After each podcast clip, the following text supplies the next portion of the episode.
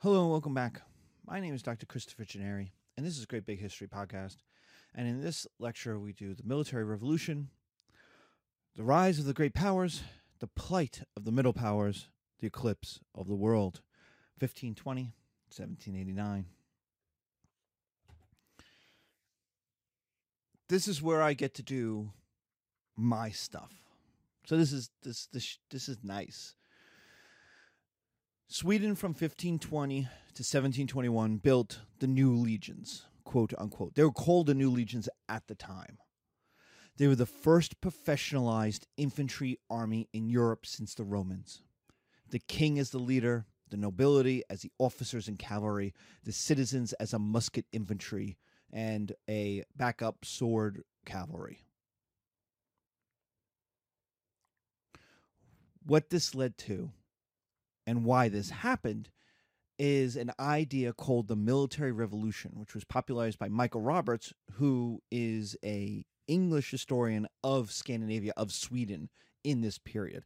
Basically I had to read all of his books in order to even get started on my stuff. And his argument is the creation training outfitting of a professional army required an efficient bureaucratic government and the education to support it, the professionalization of an officer corps, and government's role in economic development and purchasing.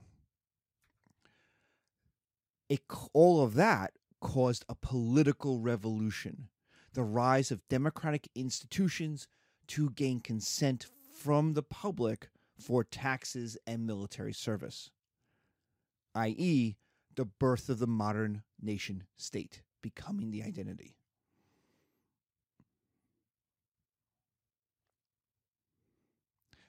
That the people of Sweden were tied to their king and tied to their nation of Sweden, Finland, the Swedish Finland Finnish Empire, and that they were tied to that. And you have this this military revolution that creates a political revolution in government in order to support all this stuff. And so this is the argument why the Europeans are able to win when other states, the Ottomans or the Qing or the Mughals, aren't. Why do they stop advancing? Why do they stop developing? Why don't they conquer the world? This is basically our argument why Europe conquers the world. This this this lesson. So what are the results? Well, organization and efficiency created power for small states, starting with Sweden, but states that copied its model, England, the Netherlands. Two, technology matters, education matters, especially artillery. The Swedes are at the forefront of this. The Turks were too, but the Swedes had good iron, had a lot of copper and excellent iron, and their guns were able to be made smaller and lighter. Suleiman, as we discussed, his problem was he had these big, heavy guns that got bogged down in the mud the Swedes are able to create guns that are carried by one horse and moved around the battlefield at will. Three, government requires popular support. In the Swedish model, the king provided leadership. Swedish kings went to war, they led their armies. That's going to get Two of them, Gustavus Adolphus and Charles XII, killed in battle. Both of them will be shot in battle. Uh, Charles XII's death is going to be one of the great murder mysteries of history. They've they've they've uh, opened up the tomb three times to investigate Charles XII's wounds to determine whether or not he was shot by his own men. Was he shot by a sniper, a Norwegian sniper, who happened to get like this super great shot? Or, tired of war, was he shot by his own men?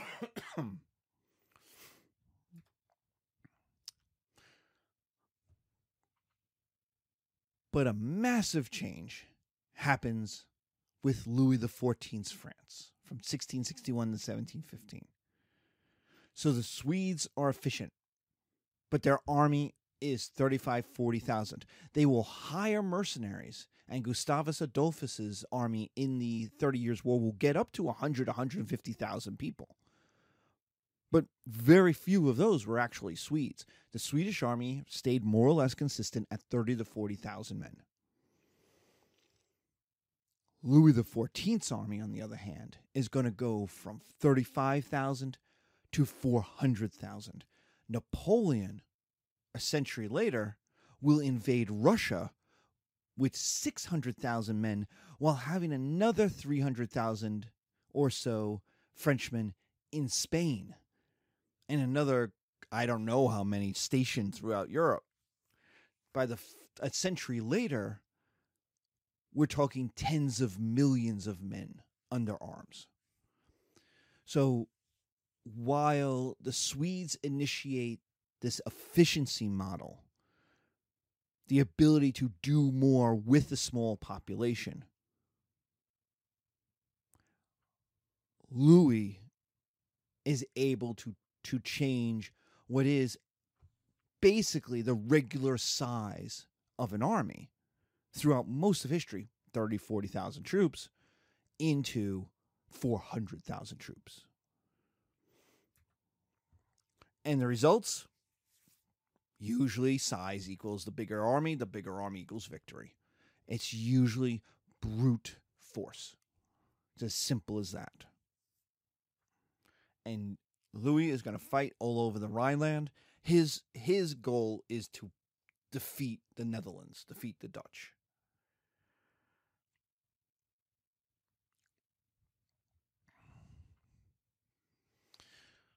He's constantly fighting England, but his real goal was to was to kind of overwhelm the Dutch. Another kind of Swedish type model. Small, efficient, now, the Dutch are going to be t- getting their money from trade and have a massive navy. We're going to see that later. But their problem is they're a low lying country on the border of France. So the size of this army, the bigger the size equals massive cost. Remember, armies are the biggest, most expensive things humans have ever created. And so the king needs more power. And that power means to tax peasants. And so we're going to get absolutism. Something that never exists in Sweden. Sweden has a parliament. Sweden has a parliament with a peasant section in it. It's got the peasantry, it's got the uh, clergy, it's got the nobility.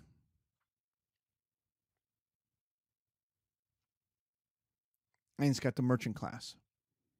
Even England doesn't have that. Now, English historians will tell you, well, the peasants are represented within the House of Commons. Yeah, yeah, yeah. We also know that's not actually true. We also know most of the members of the House of Commons were enriched gentry who kind of picked who would go and represent them from a small clique of groups. Like, that's true too.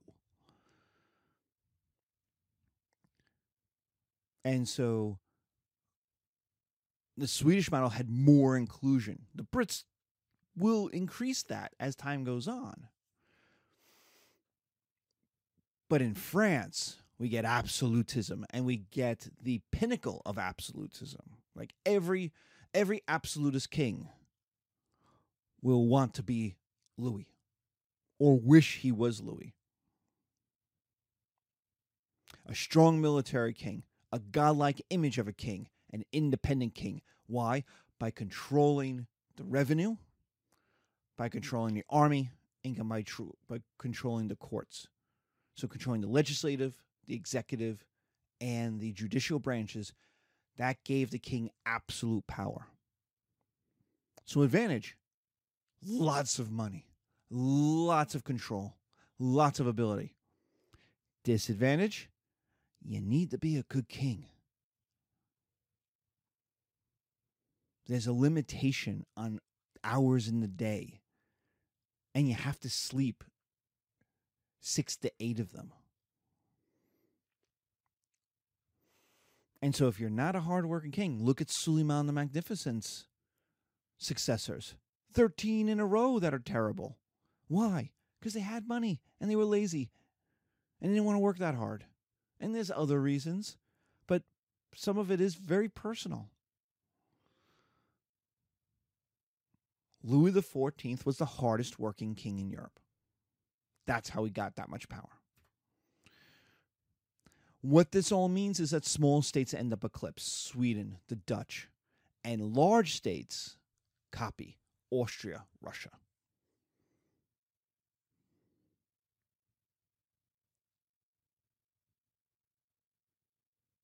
Sweden will lose its war to take over Prussia.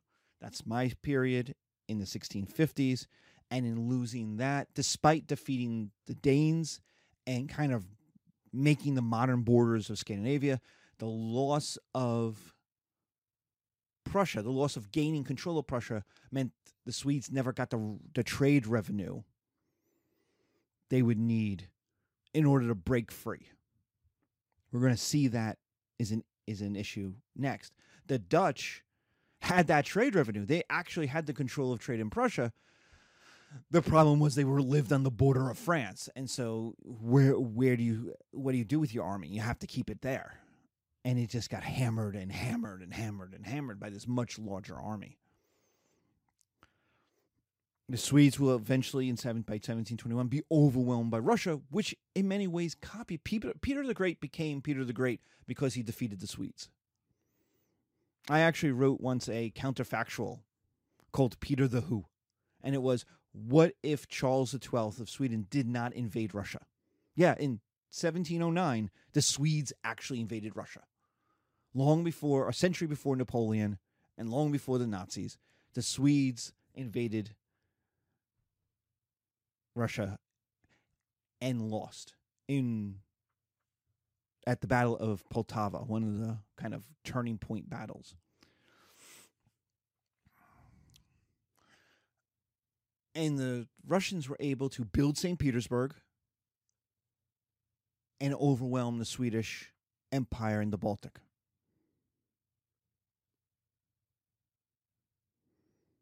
Ends the Swedes' decline, just like the Dutch decline, in essentially the same period, the 1700s.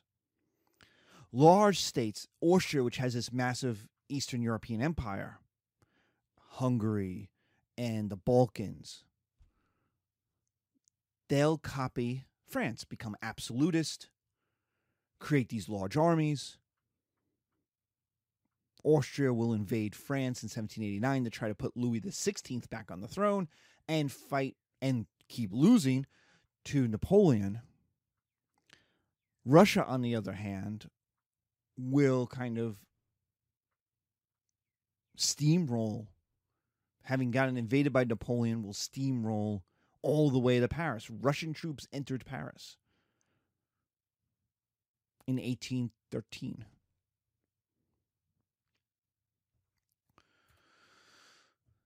So what we have is the eclipse of small states, the rise of these big states. And that is true except for England. England is the small state. It is able to weld the Swedish efficiency model, the small state efficiency model, but with the Spanish French imperial model. The idea of a small, efficient, wealthy state with lots of land and wealth outside of Europe the colonies to bring in money. See, England, and later after 1707, Britain, with the absorption of um, Scotland, Britain is a small country. Its population is tiny compared to France or Spain. So, how is it able to? How? How is it able to keep up? And the answer was by controlling land outside of Europe. Something the Dutch did a bit of. They controlled trade more than the land, but they got they had this land border with France and got hammered. The Swedes tried to own land imperial land within Europe, in Prussia, in northern Poland, in the Balk, in the Baltic, um, what is today Latvia and Lithuania and Estonia. They also, like the Dutch, tried to control the trade routes or the estuary points between trade. They taxed the trade along the way. England escapes that by getting land outside of Europe. The advantage England's an island. It it needed a navy, and having a navy protected its home and its colonies, unlike France and Sweden, which both needed land and sea. Unlike the Austrians, which don't have a navy. I mean, there is a little navy, but it's not important. Austria is a land power. This is also like the Ottomans, who also have to divide their money between land and sea. And the Ottomans have the problem of being in the Mediterranean and the Indian Ocean. Financial innovations, the ability to build a navy, caused a financial revolution. We've talked about this in the colonies section, in the New World section, that building a navy and building what is the infrastructure for trade caused a fiscal revolution. Banking, finance, companies, stock markets. That created more economic development, industrialization, which we'll talk about, which equals more money. That more money created more armies and navies, which created more colonies, which created more money. And this is Paul Kennedy's rise and fall of the great powers. This can also be seen in Amazon's flywheel idea that each new improvement feeds back the energy to keep the improvement going.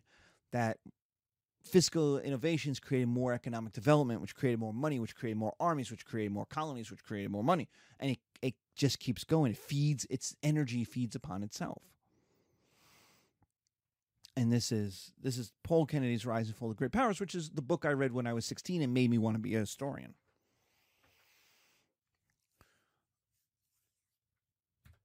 The disadvantage is it's an entire system built on African slavery and exploited labor. The looting of mineral wealth and natural resources from native people. See Ireland. See North America. And the death of millions of people from war and disease. British people will die from war and disease. Europeans will die from war and disease. Non Europeans in India, in Africa, in Asia, in East Asia, in the New World, will all die from war and disease brought by the British.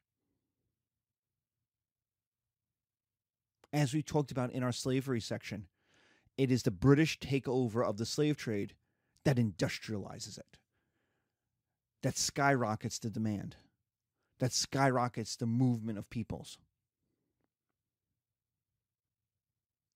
It's not that the slave trade didn't exist under the Spanish and the Portuguese. It's that the British industrialized it and built an entire fiscal system on it, which then built a military system. And so, what are our results? Money equaled professionalization, training, technology, experience. We have our modern military, which is full time, it's standardized, it is professional. People who go into military, that's their job. That's what they do. All of that equaled quality for for England, which was better than France's quantity. Marlborough, victory at Blenheim, Wellington at Waterloo. They win against France despite their smaller armies. In fact, we see this in the exception, which is the lack of quality in the American Revolution. They lose despite the overwhelming size and force. The army of the American colonies is never up to the size, much less the quality of the British professional soldier. But the lack of quality of their generals, of their officer corps, equaled defeat. Like, if the Ameri- if Americans had to fight Wellington, I mean, or Marlborough or Wolfe, who conquered Canada. Like, we'd all be British. We'd all have U's in all of our words. That's the way that would work. Like, we were lucky we were against Burgoyne. Cornwallis, who will end up outside of the British Army. He'll get hired by the British East India Company and will do well and he'll remake his reputation in India. He's one of the great commanders in India. But we got real lucky we weren't fighting Wellington. He would have captured Washington at Long Island.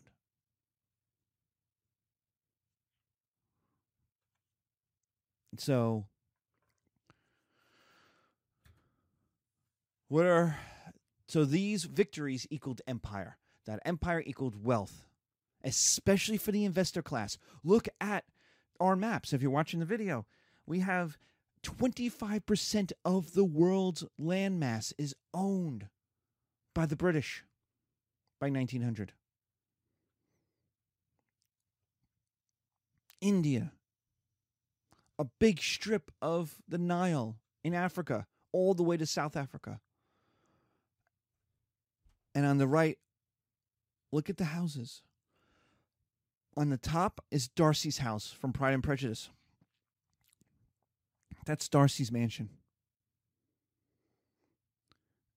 That's what 10,000 pounds a year of an investor class can make you. On the bottom of that is Downton Abbey.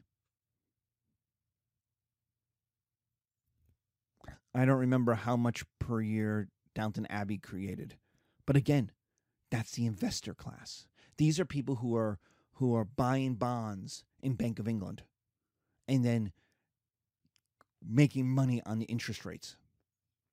And that wealth, that empire created cultural power.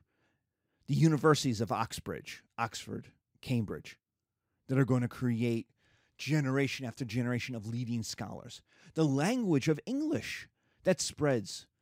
I am able to get on a plane and go almost anywhere in the world because the British conquered a lot of it. People speak English because the British and then the Americans won the world. That one of the biggest games in the world is cricket and football, i.e., in America, soccer. That London becomes the largest city in the world, despite England having a smaller population than France. Are all signs of English cultural power.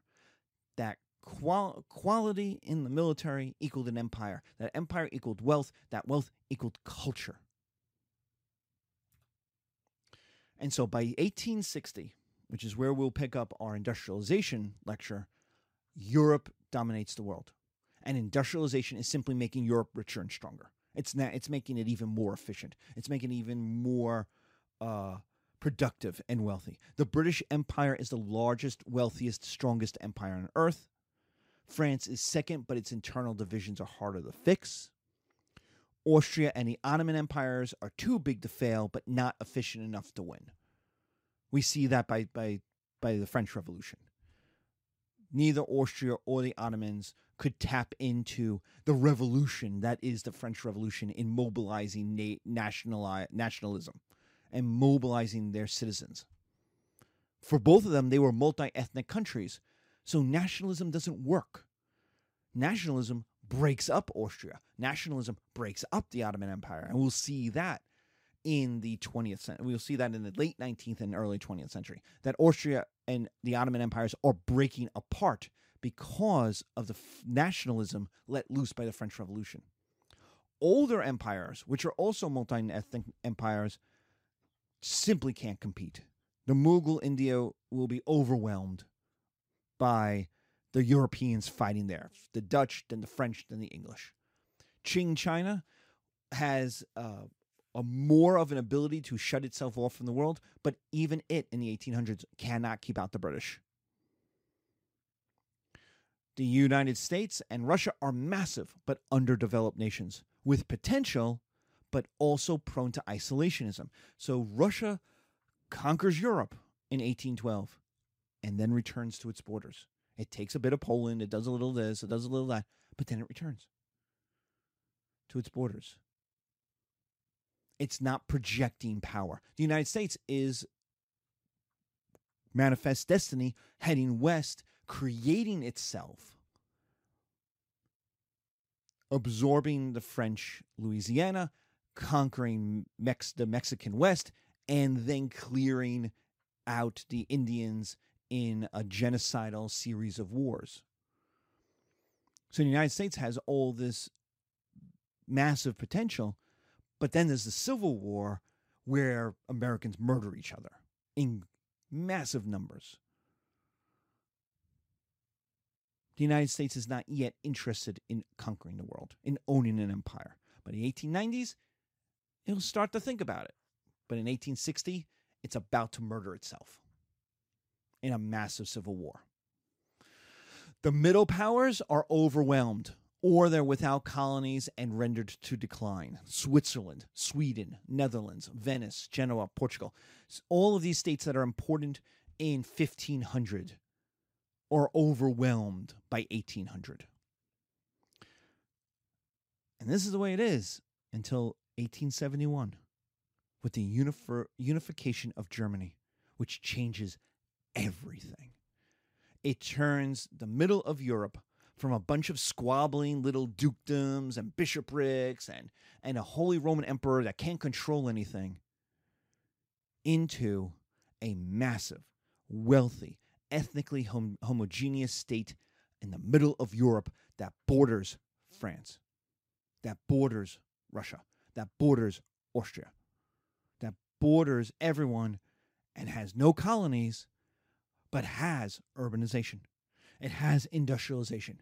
It had all of these pieces that were just divided, and now they're being welded together. And suddenly, you have a state that's bigger than France, right in the middle of Europe. And that, that problem, the German problem, as people called it, as diplomats called it, is part two of our course. What does the world do with a Germany that wants to be powerful, that is powerful, and wants to exert that power. And we're going to get World War One, and we're going to get World War Two out of that. So that's where we leave off. That I get to do my Swedes. I get to do my Swedish Empire a little bit. So I'm happy about that. I hope you enjoyed. Um, be safe. Take care. See you soon.